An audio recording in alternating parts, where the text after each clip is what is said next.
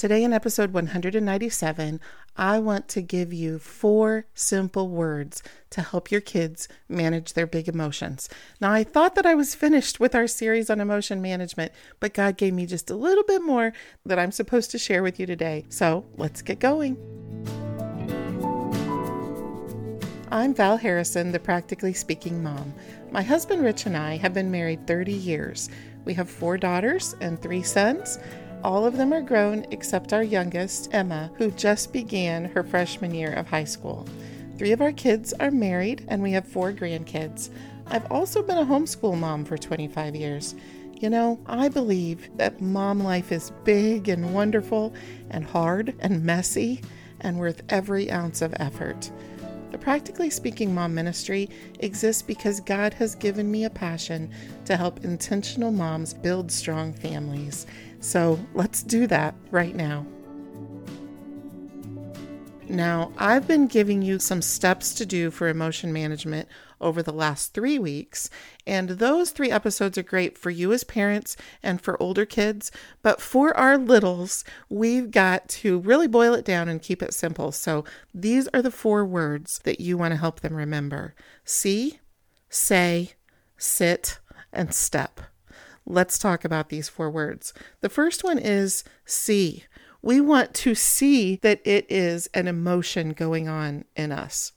You know, when we face something head on, we're ready to deal with it. Before we face it, we are distracted by other things or thinking the issue is other things or not recognizing that there's any issue at all. When we face it head on, we're like, okay, I'm looking you in the eye. Let's go. And that's what we want to do with an emotion. We want to recognize it for what it is.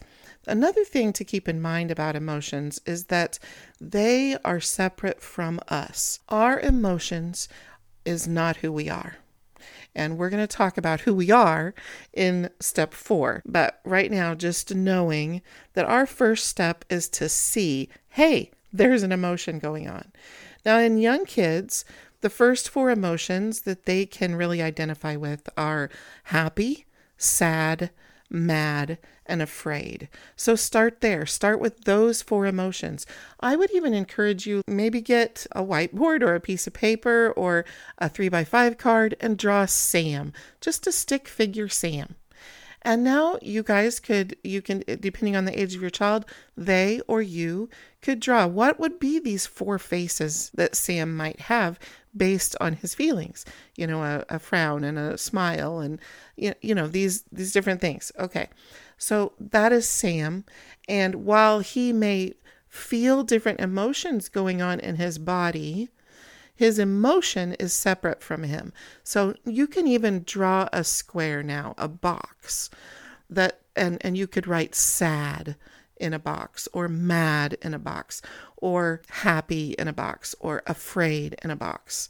Help your child begin to think about this emotion as its own entity, its own thing, which is separate from who we are. It happens inside of us, it affects us physically, but it is not who we are. Okay, second thing the word say. We want to say the emotion. And this is much more than what it sounds. It's much more beneficial than what it sounds. There's two different ways we want to say our emotion. We want to say it to God. That means we run to God with our emotion or anything going on in our life. We run to him and we we pray and we say, "God, I have this emotion. Please help me with my emotion." We want our focus to be on the right thing. We want our focus to be on that we're not in it by ourselves, that this is something to manage and grow through. And again, that it is an entity separate from us, this emotion is. The other person that we want to say our emotion to is a safe person mom, dad, teacher, for example. Okay, so who are the safe people in their lives? We're saying or telling our emotion to God and to our safe people. That means we're not saying it to everyone. If we are going around saying our circumstances and emotions to everyone, that means that we're focusing on only it. And that can contribute to us believing that's who we are. I am this circumstance that's going on, or I am this emotion that's going on. But I am much more than that. And so, helping our kids to get a more balanced amount of time that they are spending on it is important. Now, as I mentioned in episode one of this emotion management podcast series, which I think was episode 194, in that first one, I told you guys that society used to not focus on emotions enough. They underplayed them or ignored them or even ridiculed that people would have them. We've pendulum swung way over to the other side where we kind of obsess about our emotions and we make labels out of those emotions and we say that's who we are. But we want to help our kids not to do that. So, being careful that we don't say our circumstances and emotions to everyone both helps us to keep our focus more in check about them, but also it's important for us to understand that the human mind and the human heart and the human body was not made to handle awareness of everybody's circumstances and emotions all the time. You know, we live in a global society now where the internet allows us to be aware of every local tragedy, every state tragedy, every national tragedy, and every world tragedy. And that is too much for us we need to learn to identify, you know what? My heart or my mind or me physically has had enough of other people's circumstances and emotions for the day. In order to protect my health, my physical health, my spiritual health, my mental health, my social health, I need to limit the amount of other people's circumstances and emotions in a given day. I mean gaining an awareness that we must put boundaries on how many circumstances and emotions outside of our family we carry on a daily basis. We have to be monitoring that and we have to put those boundaries in place, recognize when I'm getting too much. And likewise, just as we want to limit how much comes in, we want to care about those around us, our friends, the circles of people that we influence, we want to recognize that our emotions and circumstances is not for all of them. We have to be selective. That doesn't mean we should be hard hearted and have walls up all the time. It just means we need to manage, control, be aware of. Right along with that is the concept of empathy. I want to be empathetic of the the concerns and the troubles and the feelings of the people around me outside of my family. You know, again, I'm talking about the circles of influence and, and the circles of people in our life. I want to be an empathetic person and I want to teach my kids to be empathetic. So, yes, I can learn how to describe my emotions and communicate that at appropriate times in conversations, and also learn to not share them and to hear other people's, to care about theirs, and to also know when the other person is sharing too much or too often, and what kind of boundaries do I need to have in place to deal with that fact as well. So I'm kind of giving you some simple things here as well as some advanced things here for yourself or for your older kids. Okay, so we have said the first one is see. I am seeing. That is an emotion going on. The second one is say. I am going to say this to God. I'm going to tell my emotion to God and to my safe people. My safe people help me learn how to handle the emotion, how to look at the emotion, how to grow, how to manage the emotions. And we're actually going to talk about that next in this third word, which is sit. So I want you to, if you haven't already, in describing these things to your kids, so you've got Sam, stick figure Sam, and he sometimes is happy or sad or mad or afraid or other emotions. Now we want to draw some boxes on this paper with Sam. I want this box that you draw to be big enough for Sam to sit in it. So let's just say the emotion is mad. And so we're going to draw a picture of Sam sitting inside Mad. And he's looking all around at it. He's saying, How is this affecting how I feel like my my tummy or my mind? You know, is my mind racing? How's my breathing right now? You know, how do I feel physically in looking at this emotion? What am I tempted to do physically with this emotion? Like, am I tempted to yell or to kick somebody or to say mean things to someone? You know, so we're sitting in it and we're examining the emotion. We can also sit in it and examine why do I have this emotion going on? What thoughts am I thinking that are bringing this emotion? For example, one of my kids would get really frustrated that I would sometimes hire a teen helper to come and, like, I don't know, mow the lawn or uh, help paint or something like that.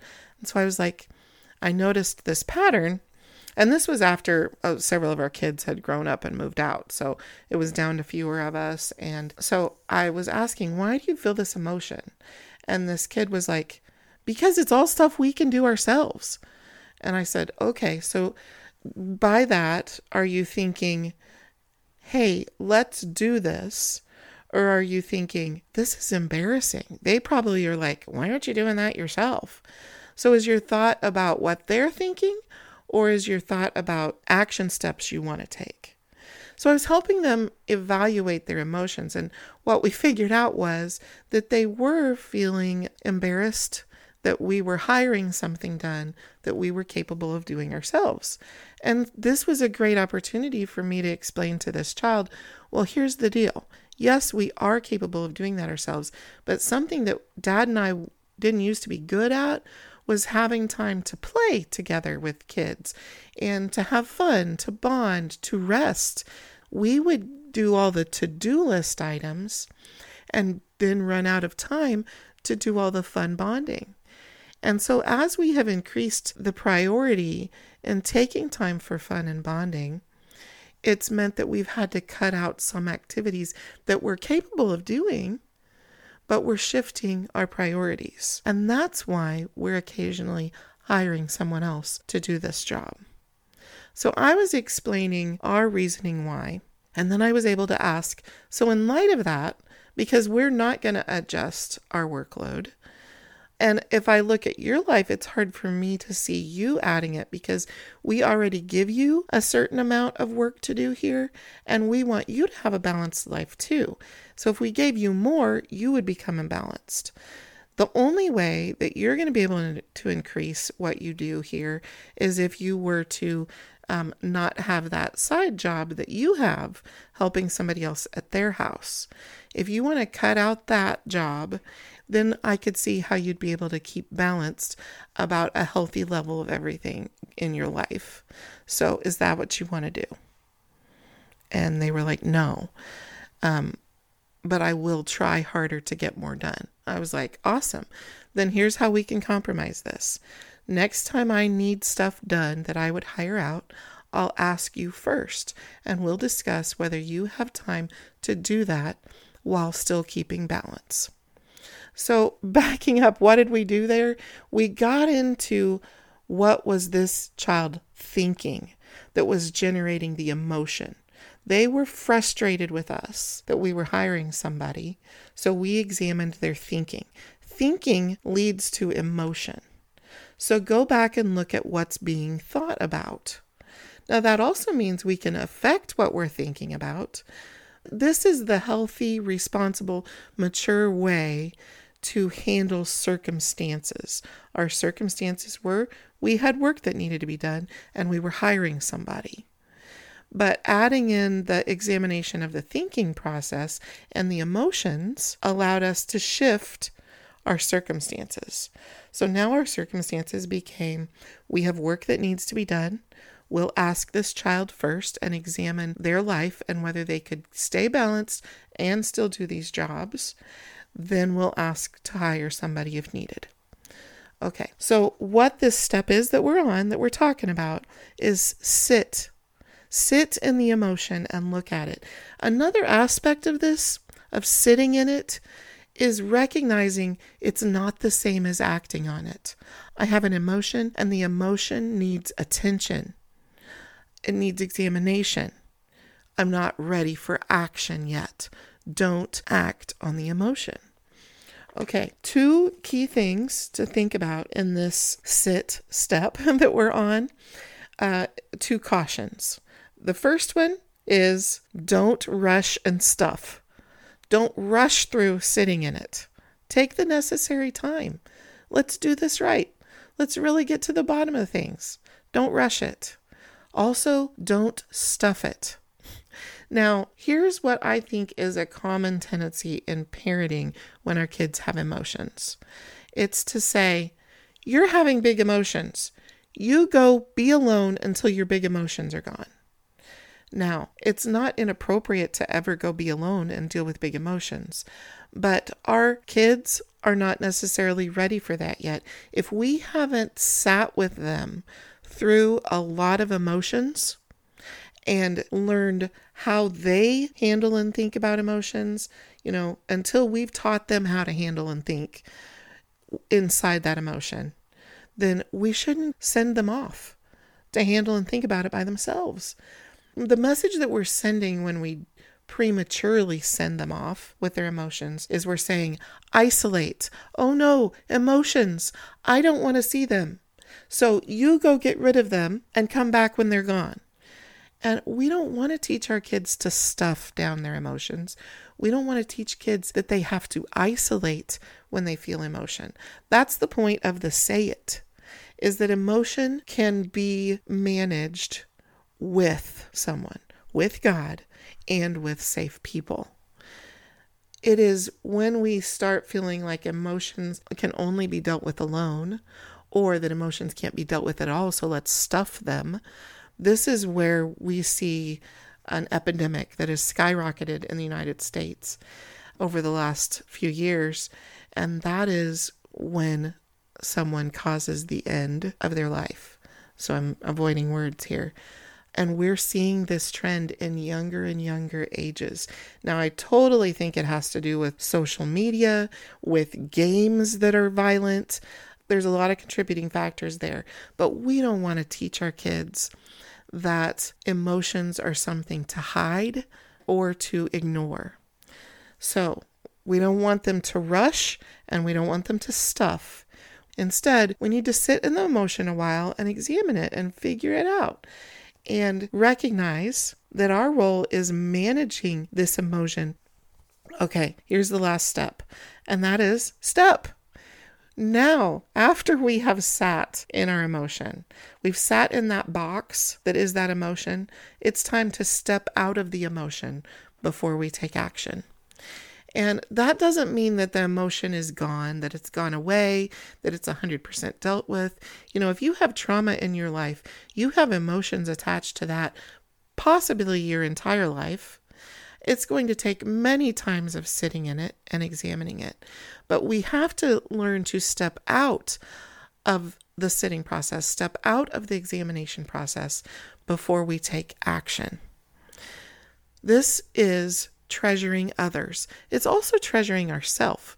We don't want to take action against ourself either when we're in the midst of emotion. Some actions we might have a tendency to take is to think bad thoughts about ourselves or self harm. And those aren't okay. We don't take action in our emotion. We step out of our emotion to make decisions. We step out of our emotion to take action.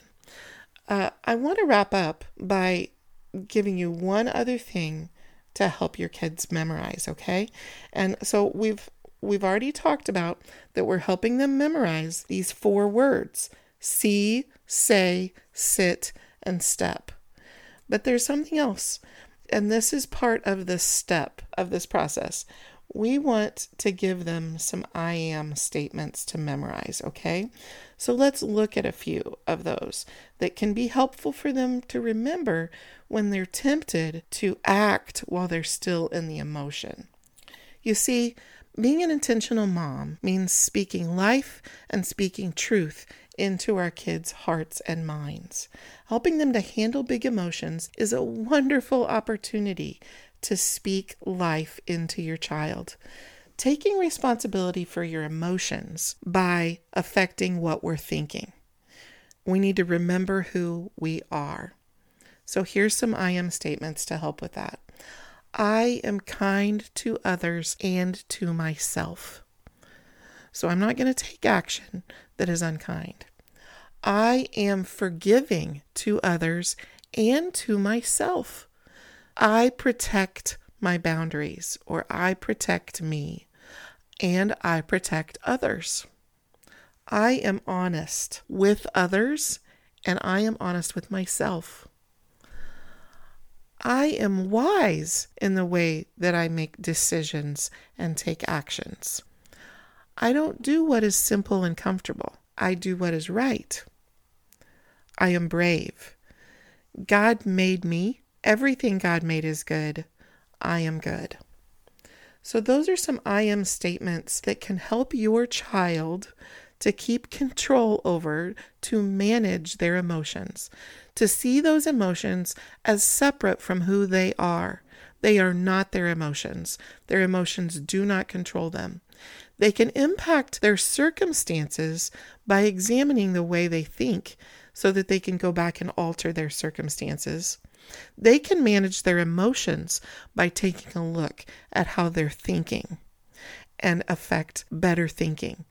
I hope that these four simple words of see, say, sit, and step will help you with your kids. Remember, kids are visual, and I mean, plenty of us adults are. I'm very visual.